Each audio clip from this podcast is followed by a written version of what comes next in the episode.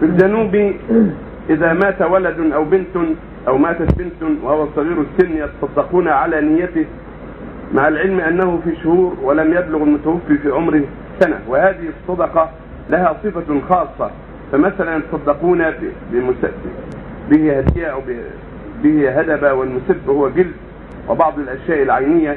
أفتونا بارك الله فيكم. الصغار لا لا ذنوب عليه يعني مات قبل الحلم لا ذنب عليه.